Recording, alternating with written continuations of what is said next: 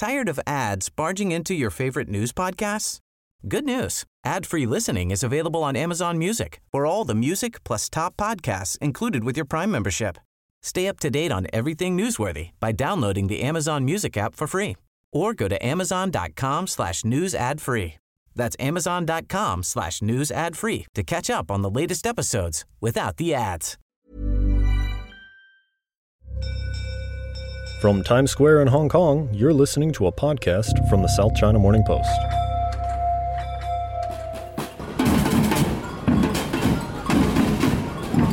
This might sound like a fun dance party, but it was no time for celebrations. Over the past couple of weeks, thousands of people gathered, protested, and marched on the streets of Glasgow during the COP26 conference.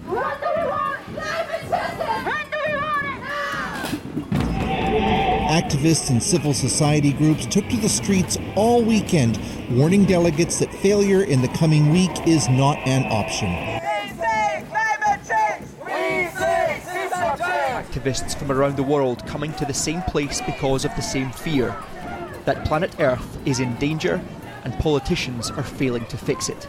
It is not a secret that COP26 is a failure. This is no longer a climate conference. This is now a global North Greenwash Festival. A two week long celebration of business as usual and blah, blah, blah. And now, COP26 has ended, the circus has left town, and the questions, hot takes, the analysis, and the blame for what COP26 achieved have been published. But the reality of what has just happened is that one country looks like it's gonna be doing some of the heaviest lifting over the coming decade.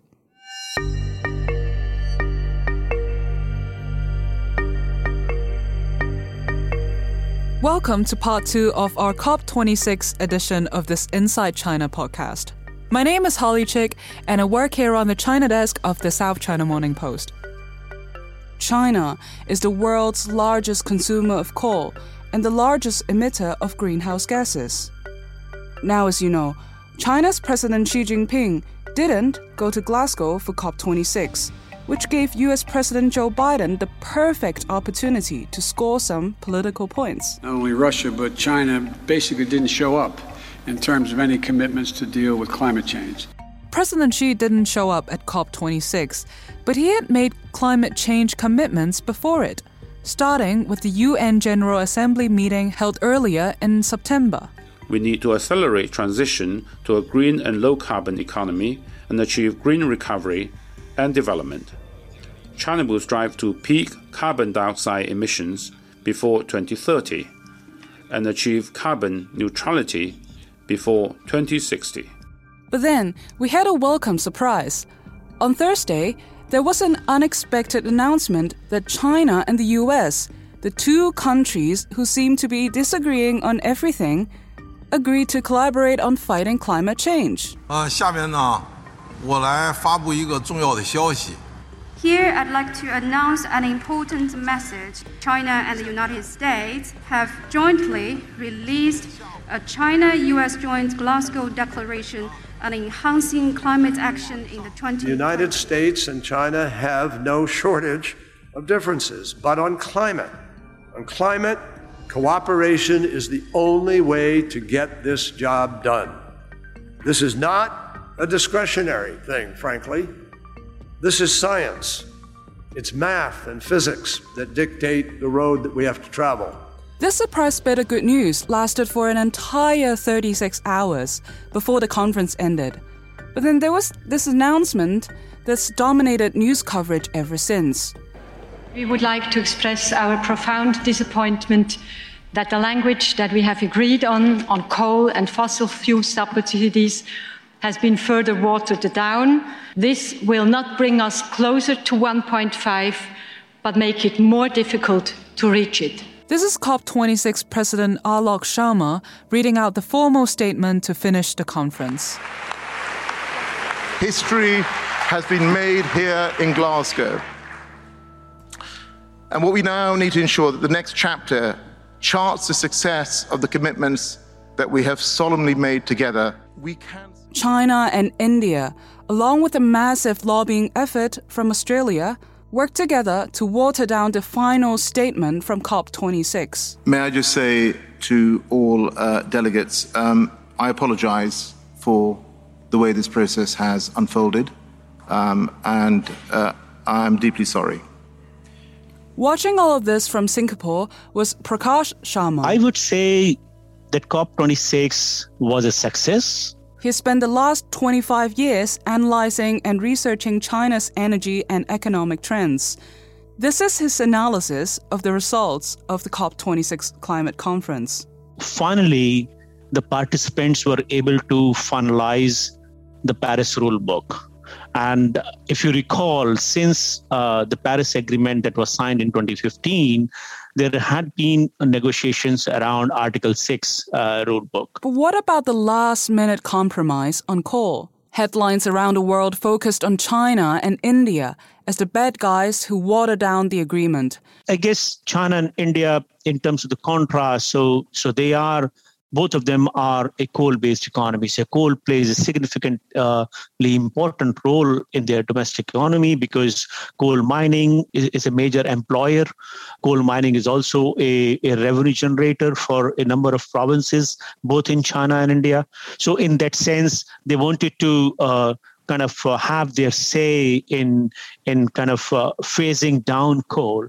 I, I think we also need to keep in mind that phase out of all fossil fuels in a 30 years time is is a huge ask is a huge ask. So in our, in our opinion uh, that uh, phasing down of uh, fossil fuels by the time the alternative supply gets built and scaled up is probably a, a right way to the right way to go forward on this because you don't want to achieve these uh, uh, these climate goals uh, and, and, at the same time not meeting your energy requirements. So.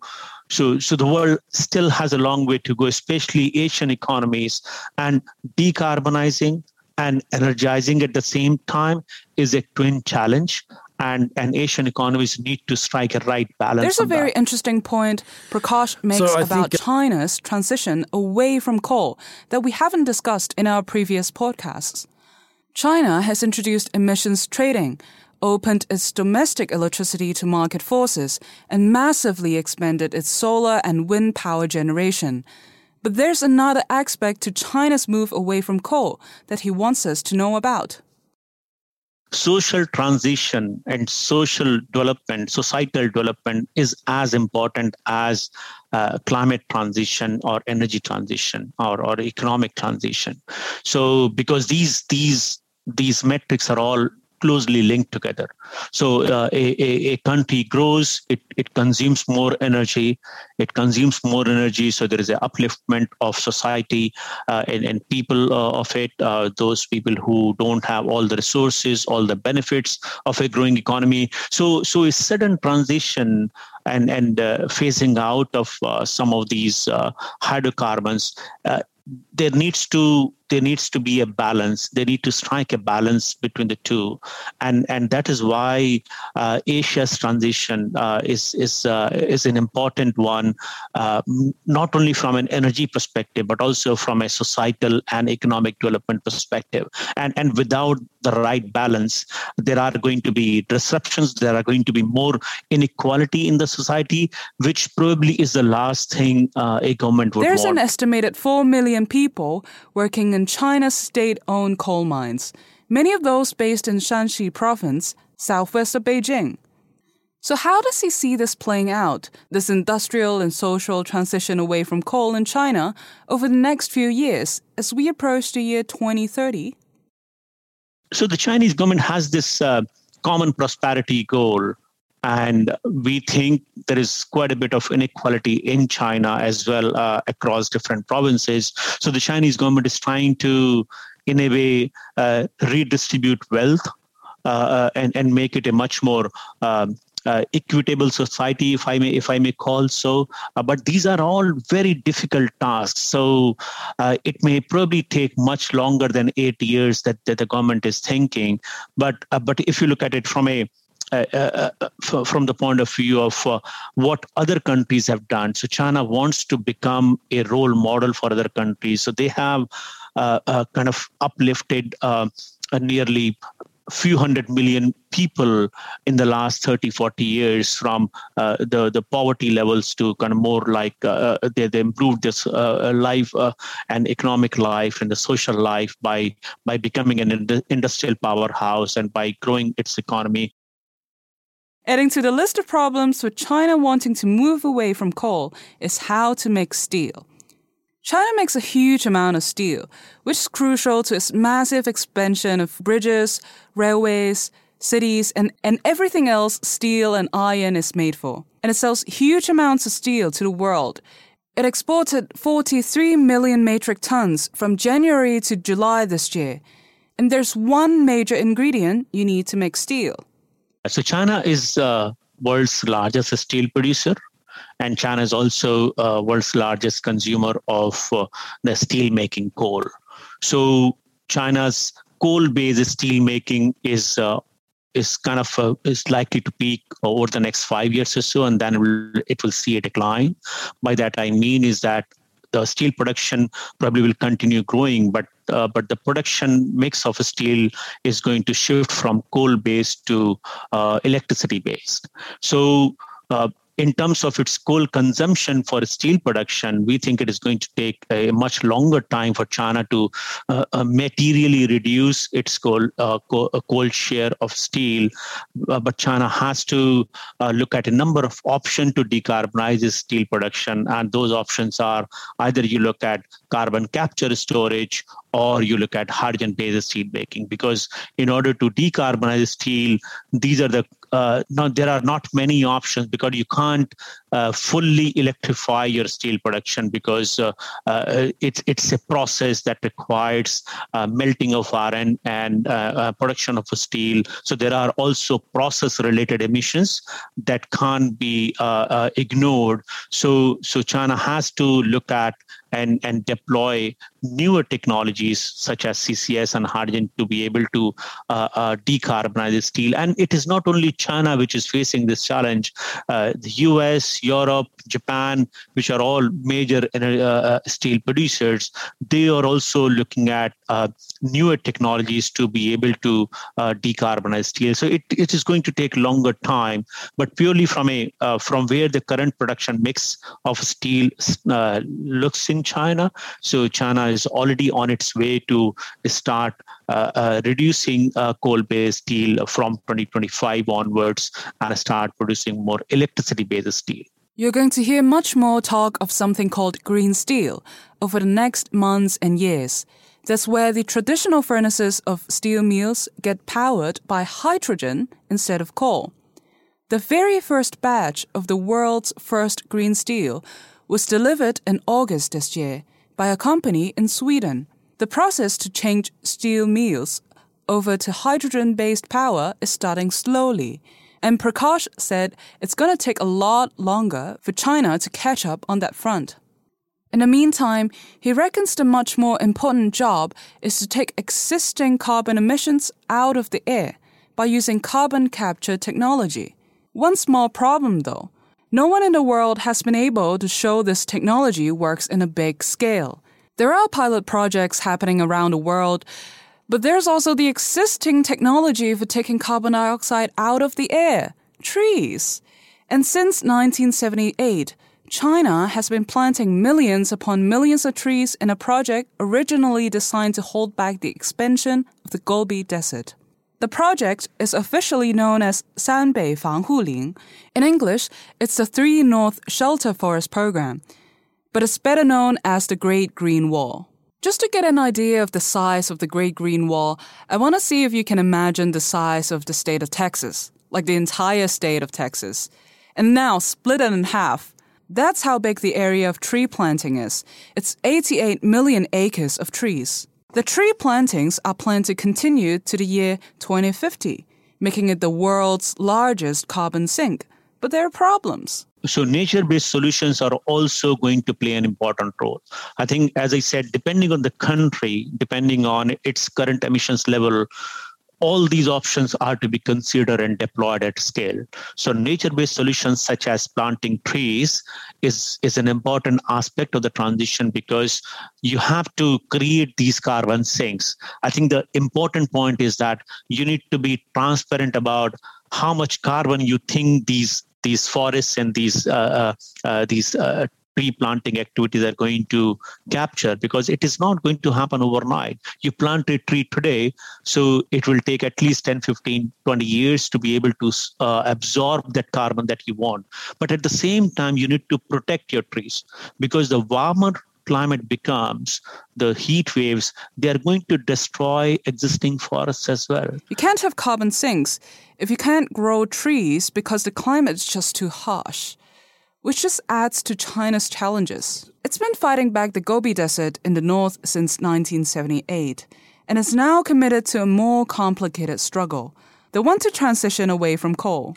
So, as a veteran analyst and researcher of China's energy sector, what does he think is the most interesting thing to come out of China's involvement in COP26? What happens next? The last 40 years of China have been very different, but the next 40 years of China are going to look much different uh, from a transition perspective, how it grew, how it distributed the wealth, how it, uh, it, it consumed energy, produced energy. So I guess it's it's a very delicate path China is uh, today, uh, but uh, I'm looking at it from a very positive angle. I think China could set a precedent for for for world for many generations and decades to come. That here was a country who who grew in the prior 40 years in a very different manner, but then changed course quite dramatically and set an example for for for the world uh, how and and uh, what a clean economy or a green economy should look like and what energy resources it should be consuming, what energy technology it should be consuming. And as I said, it is not only the energy sector that is going to be important, and, and it is going to be much wider kind of a nature based or nature driven uh, society that is going to be important. And maybe if I may make one last point from a COP perspective, and you asked whether or not it was a success. I think in a multipolar world with competing and conflicting goals that we see today, I think COP was, was a good outcome. It's interesting Prakash mentions the last 40 years of China and how technology will change its economy and society. Because 40 years ago,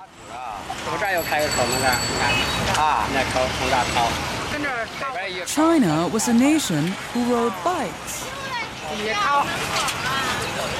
As China opened up in the 1970s and 80s, more and more people bought bicycles by the 1980s, China earned a nickname as the Kingdom of Bicycles. By 1995, there were more than 8 million bicycles just on the roads around Beijing. Then, in the mid 90s, as China's economy rolled into life and the middle class expanded, the government shifted its attention to the auto industry.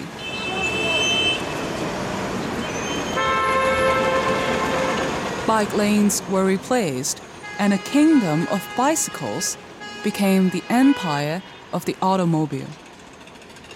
Cars became the new middle class status symbol. As people made more money, they started to buy more cars. In 1980, less than 2 million people owned cars. In 2016, that number shot up to 185 million. But a combustion car is not the end of the automobile's evolution a quiet revolution has been taking place. The EVs are here.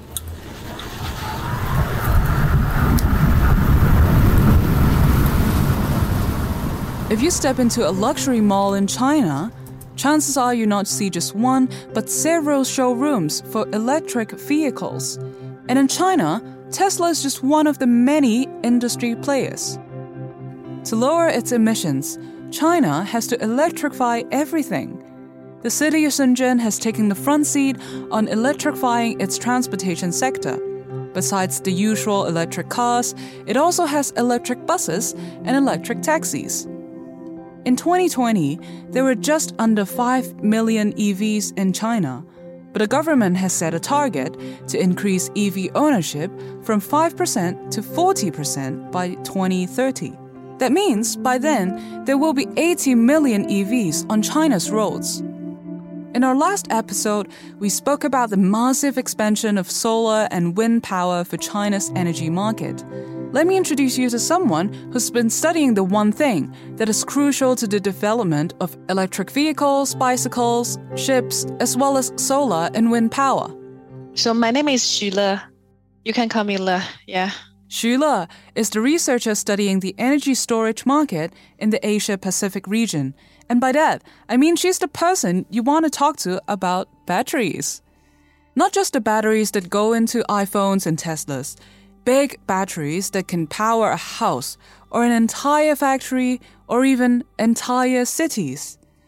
But more importantly, they also changed the game for solar and wind power because for the last five years or so, the one thing that climate change deniers and fossil fuel advocates always say about renewable energy is this the sun doesn't always shine, and the wind doesn't always blow. In our last episode, you heard Norway based energy market analyst Yan Qing talk about the major announcements back in October that changed the rules of China's energy markets and made solar and wind energy much more competitive against coal. There was something Solar else energy, that was new so, and the China's wind energy, energy policy. is Big battery kind of weather dependent technology, right? So they always generate the power when the weather is, is ready, like when it's clear sky and for solar and when have the super heavy wind, you know, for the wind uh, turbine, so they can really turn. So that is the perspective. So that is uh, why the storage is important for the grid because they can smooth out this energy output and charging during the daytime and discharging in the evening time. In our last episode, you heard Norway based energy market analyst Yan Qing talk about the major announcements back in October that changed the rules of China's energy markets and made solar and wind energy much more competitive against coal. There was something else that was new in China's energy policy big battery storage. But was this the first time China had talked about this technology? Absolutely, the first time. This kind of policy have not happened before. But obviously, I think um, because China really committed um, to achieve the carbon neutrality by 2060, uh, so that's announced by um, you know in 2020, and so the country started to really seriously and to decarbonize power. So this is the first time to see uh, they have the big policy that's coming not only for energy storage but also the pump hydro storage. Now, when Le talks about pumped hydro storage, she means electricity from one of China's massive hydroelectric schemes. It's the second biggest source of energy after coal for China, but there are issues. The biggest one is there aren't enough big rivers for China to build dams on, and not everyone lives near them. China's a big place. But China has a big advantage with battery production. It controls over 75% it controls over 75% of the world's lithium battery production. So, does this give China a big advantage in getting into large scale storage? Yeah, you're right. So, China definitely has some uh, good advantage and to ramp up the battery um, capacity. And so, uh, one thing, if you take looks at the demo projects, so China normally demonstrate um, like 100 megawatt scale of the pilot projects in different province. But in other country, they only demo like 10 megawatt scale of the batteries or some 20 megawatt. Um, so one of the key, key reason is because the battery cost in China is much lower than other countries. For example, we um, had some research back to 2020. We see like the capex for two hours battery is only 550 US dollar um, per kilowatt. Um, but for Australian, you have to pay the double, like around 990 US dollar per kilowatt. So that means that if for developers, um, for China, actually you pay less and, and to build up the energy storage project. Uh, in terms of supplies, if you take a look at the whole um, supply chain locate um, distribution, so you can see the whole the APAC actually host more than 80% of the global manufacturing uh, supply. Um, that's back to 2020. And China actually hosting roughly 75% of the global cell production. So that is a huge number. So the rest of 25% of the production um, actually is from South Korea, Japan, and also Europe, like Poland, and also US. Um, so in terms of economics of the scale, so definitely China have the bigger advantage. But with the huge interest in buying a new EV, as well as everyone wanting the latest smartphone with a fully charged battery, comes the obvious next step. Supply chains are already strained, and the price of lithium ion batteries is going to increase in the short term.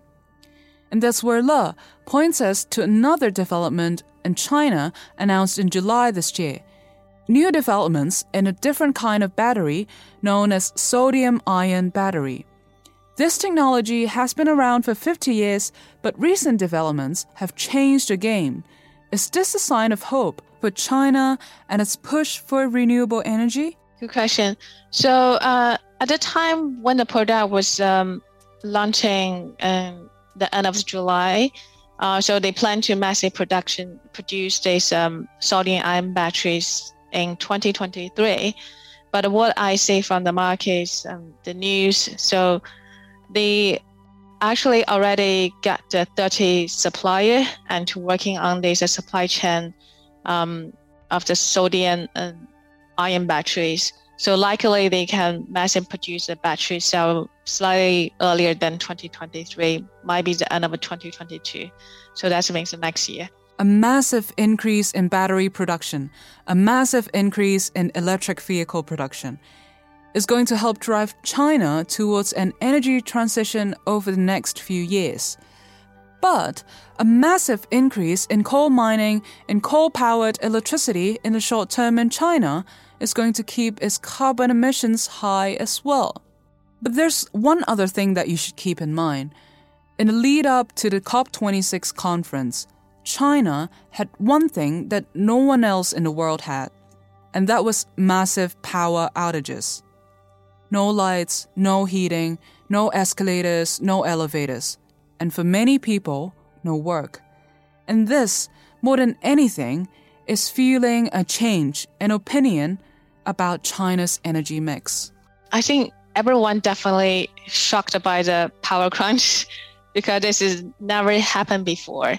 It's also the first time um, happening in China, and especially the big impact for the heavy electricity usage and for refining industry. But the question is like a power crunch, whether they will happen in China again or again again for the next few years.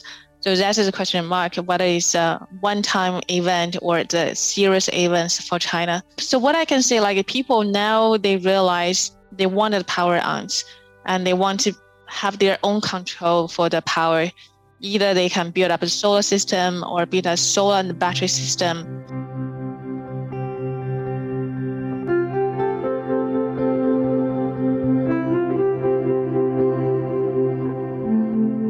There are deep changes happening, not just within China's energy industry, but within the attitudes of people towards how they get their power how deep those changes are, and how it affects the ongoing climate crisis are something that is going to affect the world.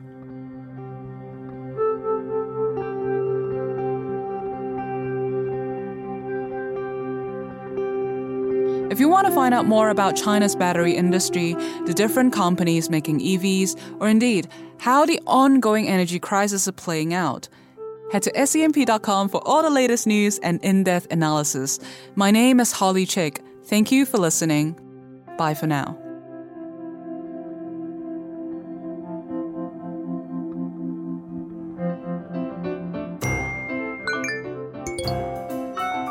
Hey, it's Jasmine, one of the SCMP podcast producers. We've got a brand new podcast newsletter called Listening Post. You'll be able to read about our latest episodes from Inside China and China Geopolitics. We're also going to include reviews of other podcasts from around Hong Kong and around the world that we've been listening to. And we'll bring you highlights from SCMP Podcast Archive. from food, technology to deep dives and feature stories. Listening Post launches next Friday on November 19th. Sign up now at scmp.com slash newsletter or just click the link in the podcast description. Tired of ads barging into your favorite news podcasts? Good news. Ad-free listening is available on Amazon Music for all the music plus top podcasts included with your Prime membership.